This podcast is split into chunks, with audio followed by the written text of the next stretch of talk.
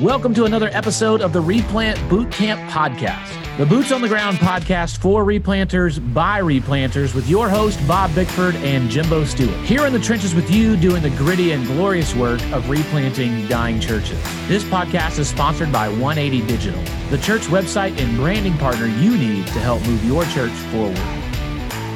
Here we are back at the boot camp 2022 yet again we're rolling into a new year, excited, coming off of the first Arkansas Razorbacks bowl game in in how long? How long has it been since? Gosh, I want to say like ten years or something like that, at least maybe. It's been a long time. But yeah, and you guys won. Woo Pig Sooie, man. They uh they had a shaky second quarter and it wasn't looking good. And so we went into the half and I was thinking, well, you know, this could be a, a, good year and, you know, we'll just chalk it up to a, we made it to a bowl. But man, they pulled it out. They came out and dominated second half and pretty exciting. And and I think you and your daughter had a little bit of exchange about Arkansas and the Razorbacks that I think the listeners would enjoy hearing about. Oh yeah, this is true. So I put on my Arkansas Razorback hat because I, I am an Arkansas Razorback fan. They just come secondary to LSU. And so as I put on my hat, my daughter Magnolia said, Wait, Dad, why are you putting on an Arkansas hat? I said, Well, because they're in a bowl game today and I like to be in team spirit and, and root for them. She said, But I, I thought we hate Arkansas Razorbacks. I said, No, baby, only only one week out of the year there's only one week out of the year that we hate the Arkansas. It's, it's Arkansas Hate Week. It's when we play them every year, and that's the only week. Other than that, we root for Arkansas. And she said, she looked kind of sad. She said, "Oh man," she said, "I kind of liked having permission to hate somebody. It's really kind of fun."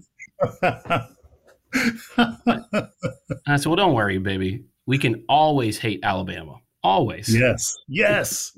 You are raising her up right. Train up a child, Jimbo. Train up a child.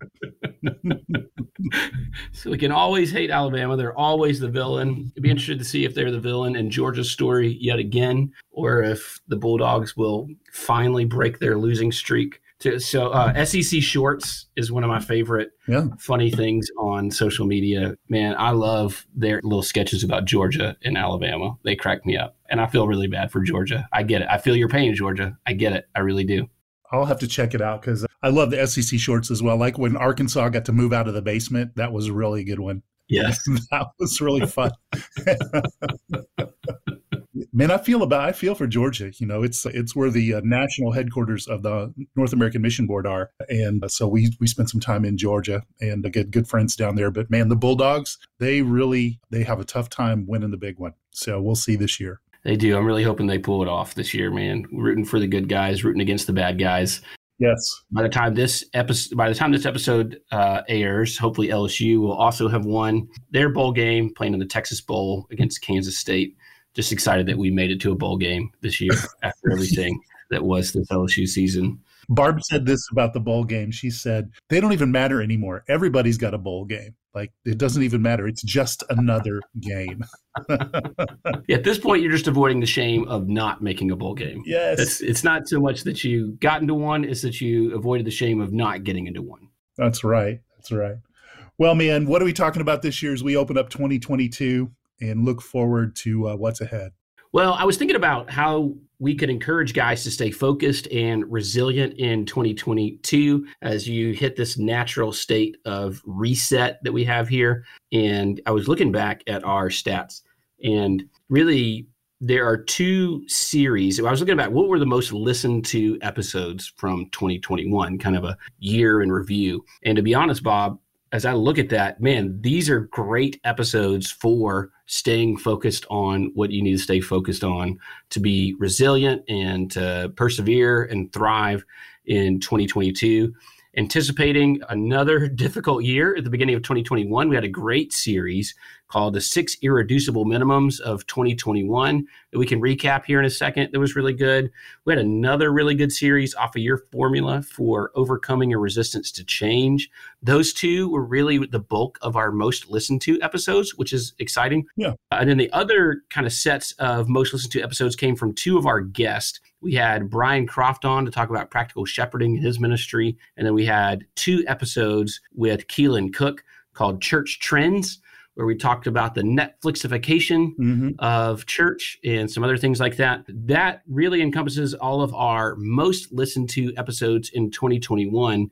And so I thought if we did a quick rundown recap of some of those, it is high points for us to focus on yet again as we start a brand new year. I love it. I I get the sense of just the pastors I'm interfacing with that, and it's here we go again. It seems like uh, you know, Omicron is hitting, and you know people are still trying to figure out how to have services, and some people are pulling back, and then guys are trying to capitalize on momentum of the first of the year, all those sorts of things. So I think it's a great idea for us to maybe touch on some of those things that we talked about last year as we head into this year. Yeah. So one is the six irreducible minimums for 2021. I'm going to list out the six, and then I just want to hear your commentary on which ones stand out to you, Bob, and if we want to add anything as we go into 2022. So, anticipating coming out of 2020 and going into another hard year, we did a series on on these, and so here they are. One, pursue first the kingdom of God and His righteousness. Two, preach the word. Three, equip the saints for the work of ministry. Four, make disciples who make disciples. Five, engage your community. And six, trust the Lord to build his church. And we went through each of these through the lens and framework of PEDO personal, interpersonal, team, and organizational thinking. That was kind of the framework we built those off of. And the idea was look, there are a thousand articles out there telling you all the things that you need to do to be a pastor and to survive COVID and to do all these things. And we just wanted to try to reduce the noise a little bit and distill that down to what are the essentials? What are the things you really do need to focus on in this year? And I, I would echo again, I think there's still just a lot of things going on and a lot of materials out there telling you all the things you need to do and measure up to and be experts at and and how to do this. And and man, look, there there's nothing new under the sun difficult ministry seasons are not new. And so focus on the irreducible minimums. What stands out to you in those six, Bob? Yeah, you know, I think the there's three of them that really sort of jump out to me. I, I would say uh, the first one is make disciples who make disciples. The reality is the the best formation is life on life, one on one, you know the small groups those and, and we're not talking about a discipleship class where you read a book and then talk about the book but where you do life on life when you talk about real specifically like what is god's word saying to you? How are you planted to your life? Where are you challenged? Where are you struggling? How can i pray for you? Where are you pushing forward in terms of trusting jesus and surrendering your life under his leadership more? I think that's when we we talked i believe in that episode about the definition of discipleship is a continual uh, surrender of your life to the lordship of jesus christ in every every area. And so those are conversations that aren't dependent upon programmatic gatherings or, you know, schedules and calendars. Those can be relational. They can be table to table. They can be Zoom. They can be phone call. And so I would just encourage guys, man, do that one. Just focus again on that one. I think most guys are preaching the word, right? I, I, think those are that's kind of foundational, right? We could talk about that, but I think the ones that I just would encourage would be make disciples, engage the community. I think, and engaging the community again, I think would be uh, let me put a small focus on it in terms of engage lost people who are in your relational circles right? Personal evangelism conversations about spiritual matters. We see the statistics are telling us that people are discouraged and upset and depressed anxious worried all those sorts of things. They're trying to figure out everything economics, the pandemic, all that sort of thing. People need hope. And for a Christian, when the whole world is falling apart, our hope is secure in Christ because everything is is solid in Christ. We don't have our home is not this world, and we don't have to worry about things. God is always going to provide for us and care for us, even when the world seems to be falling apart. And I think people need to hear about that hope. And, and so I would I would say that's the next one. And then the last one that you mentioned, trust the Lord to build His church. I'm just really getting this sense, and and I even feel like Jimbo, I feel like I got a book in me somewhere Come on. That I want to talk about this. But you know, going back to the uh, the overcoming, you know, resistance to change, Jimbo, there are some really good, solid leaders that are really slugging it out in the trenches, and man, they're just not seeing any growth. And then the Lord will transition them to a new mission field, a new ministry opportunity, and then things will just explode. Well, what changed? Well, probably wasn't the leader necessarily, maybe in some ways, but it was where the leader began their ministry or where they were they were called to work. And so I just had, I think there are some situations where a leader goes into a context and he's not going to see the growth, right? That we would say numeric growth, you know, buildings, budgets, attendance, you know, all those sorts of things. But there's growth that's going on. And I think you just have to trust the Lord to build a church. I, I just got this sense when I was thinking about this this morning. How many prophets uh, and leaders were there before Nehemiah that said the same thing that Nehemiah did? Hmm. Like, we don't know. I'm sure there were. We just don't know. Right? Hmm. But for whatever in God's calendar, he raises up Nehemiah, and Nehemiah is the one whom God uses in a powerful way to make make a difference in the nation uh, of Israel. So, what I would say is, you know, guys, just keep working and trusting the Lord and allowing God to make your assignments what they are, and then trust Him to build the church around you. And then I guess I would, can I add a bonus one to the irreducible minimums to go from six to seven here in 2022. Yeah, come on, bring it on. Permission to add a bonus one. Here's one I want to add rest. Mm. Like just rest and Sabbath. I think, Jimbo, one of the most important things for the coming year is well rested leaders who have the joy of the Lord in their lives because they Sabbath well, right? All the, all of the things that we mentioned, the, the six irreducible minimums, either have to do with a mindset or a surrender or an action. And I want to add rest to the list because I think our people, our pastors, our churches, our culture needs to be able to rest fully in the Lord. And the only way they can do that is to Sabbath well and just to realize there's there's got to be a day in your life at least one day a week where you put aside every care and concern and you worship and you enjoy God's blessings and provision. And I think if we can do that and do that well that'll really shine a bright light in the culture that needs to have hope right now.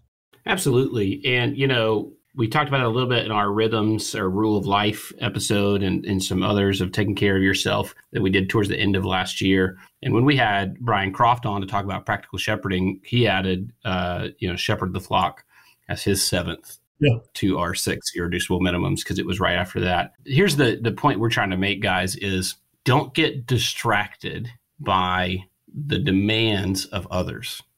Mm-hmm. Ask God for the wisdom and discernment to know his voice from your own and others on what it is you're supposed to do, including our voice, right? Any voice. Like you, as a godly leader, one of the things we have to do is kind of get away from all the noise, sit with the Lord, and ask Him what it is He wants us to do. And I, I know in some of the most difficult seasons of ministry that I have had that it was a lot of times it was just so much noise, so many different voices speaking into what I was supposed to be doing. Yeah. That it became overwhelming and I needed to just sit with the Lord. And that's where, man, I, I've read Psalms and Proverbs every day for a long time. And but it it was during it's been during those seasons that it's become like a safe place, like a refuge. Like the, the idea of the Lord being my refuge came very true to me in the Psalms in those seasons. And it's one of the reasons I still read date the five daily Psalms and the chapter Proverbs every day. And so even if you need to disregard, if this list is overwhelming to you, right, then disregard it. yes. Disregard it. And here's the one thing you need to do. Here's the one thing you need to sit down with the Lord, sit at the feet of Jesus, and let Him speak into your soul what it is you need to do. Absolutely. I love this idea about sitting before the Lord and just waiting. And waiting is a word that none of us like, especially in our culture, right? Mm. And uh, you and I both have been on um, international mission trips, and the schedule from the culture that that we bring in, you know, about fast pace and moving and being on time and being early and all that sort of stuff and that's that is definitely different in some cultures. And that rush and that pace to achieve creates something in us that has a spiritual dynamic to it and and it runs counter purpose with the lord uh, often in what he wants to do in our lives so i've i affirm that man. Just guys if if you're tired of all the consultant emails and all of the programs that you're getting in your inbox man unsubscribe from those silence those mute those don't feel the pressure. If we're if, if you feel like we're adding pressure man hear what jimbo said just in terms of me get get the get your bible go outside go to a coffee shop just read just journal and just think uh, and meditate on those words in scripture and let the lord refresh your heart and, and your mind. You're going to be exhausted from working and from the mental work and the mental leadership that you give to, you know, the church and to your ministry, to your family, to yourself. Just let the Lord refresh you. I think that's going to be really, really important for 2022. Yeah, another book that was really good for me in those seasons is called uh, Preacher's Catechism. Hmm. Man, it's a it's a really great little book that has some daily readings that it was great for my soul to read that the preacher's catechism it's, it's a joy-giving book for preachers. And so i would encourage you to look at that as well. So in our year in review six irreducible minimums plus the one that bob added rest plus the one that brian croft added. So make it whatever list of seven you want or just make it the list of one and just sit before the Lord and listen for his voice. We did a great series on overcoming resistance to change where we talked about holy discontent plus vision plus first steps plus leadership is greater than resistance to change. That's all wisdom from the beautiful triple B, the bodacious, the below average Bob Bickford. And that is great stuff. I encourage you to go back to those. I encourage you to go back listen to the two episodes we did with Keelan Cook we talked about the Netflixification of church and how to process all of that that's going on and, and what all that means. But there's one other thing I want to look at in, as a year in review, Bob, is you have made a transition in your ministry setting. And so oh, I just wanted to hear from you and let our listeners hear from you kind of what were your reasons for that and what are you seeing the Lord do in your heart in that transition? Yeah, thanks, Jimbo. So uh, I put out a Facebook post the announcement in mid December that I was transitioning away from my lead pastor role at the Groves Church here in uh, Webster Grove, St. Louis metro area, and been here for nine years, serving for nine years. Replanted the church in 2014, came in 2012, replanted in 2014, and then really just saw some great stuff happen in the strength of our, our season of ministry there was, you know, 17, 18, and 19 and just we saw lots of young families, lots of babies, you know, all just really really cool stuff. Marriages saved, people come to know the Lord. So it was a good season. 2020 hit, and uh, man, like a lot of guys that are listening to us, it was a hard time uh, for us. In that time, we had a lot of folks that moved away, a lot of folks that dropped out of church, and and so as we were ex- examining that through 2020 and then also through 2021, it really became evident to me that in my part time pastoring role, in leading the Groves that the the leadership that the church needed and the time that I had available to give to the church to help it continue to move forward as the pandemic kind of prolongs and as the church moves into a new season of life. Those two were just not in those two were not compatible any longer. And so over about a nine to six month time period, you know, talked with the elders. Barb and I talked about it. We prayed about it. We just became more convinced that I needed to step out of that role in order to allow the church to move forward. And some of you guys know, if you follow me on social media, Twitter or Facebook, you know that one, one of the things that we started, I think this is catching on, Jimbo.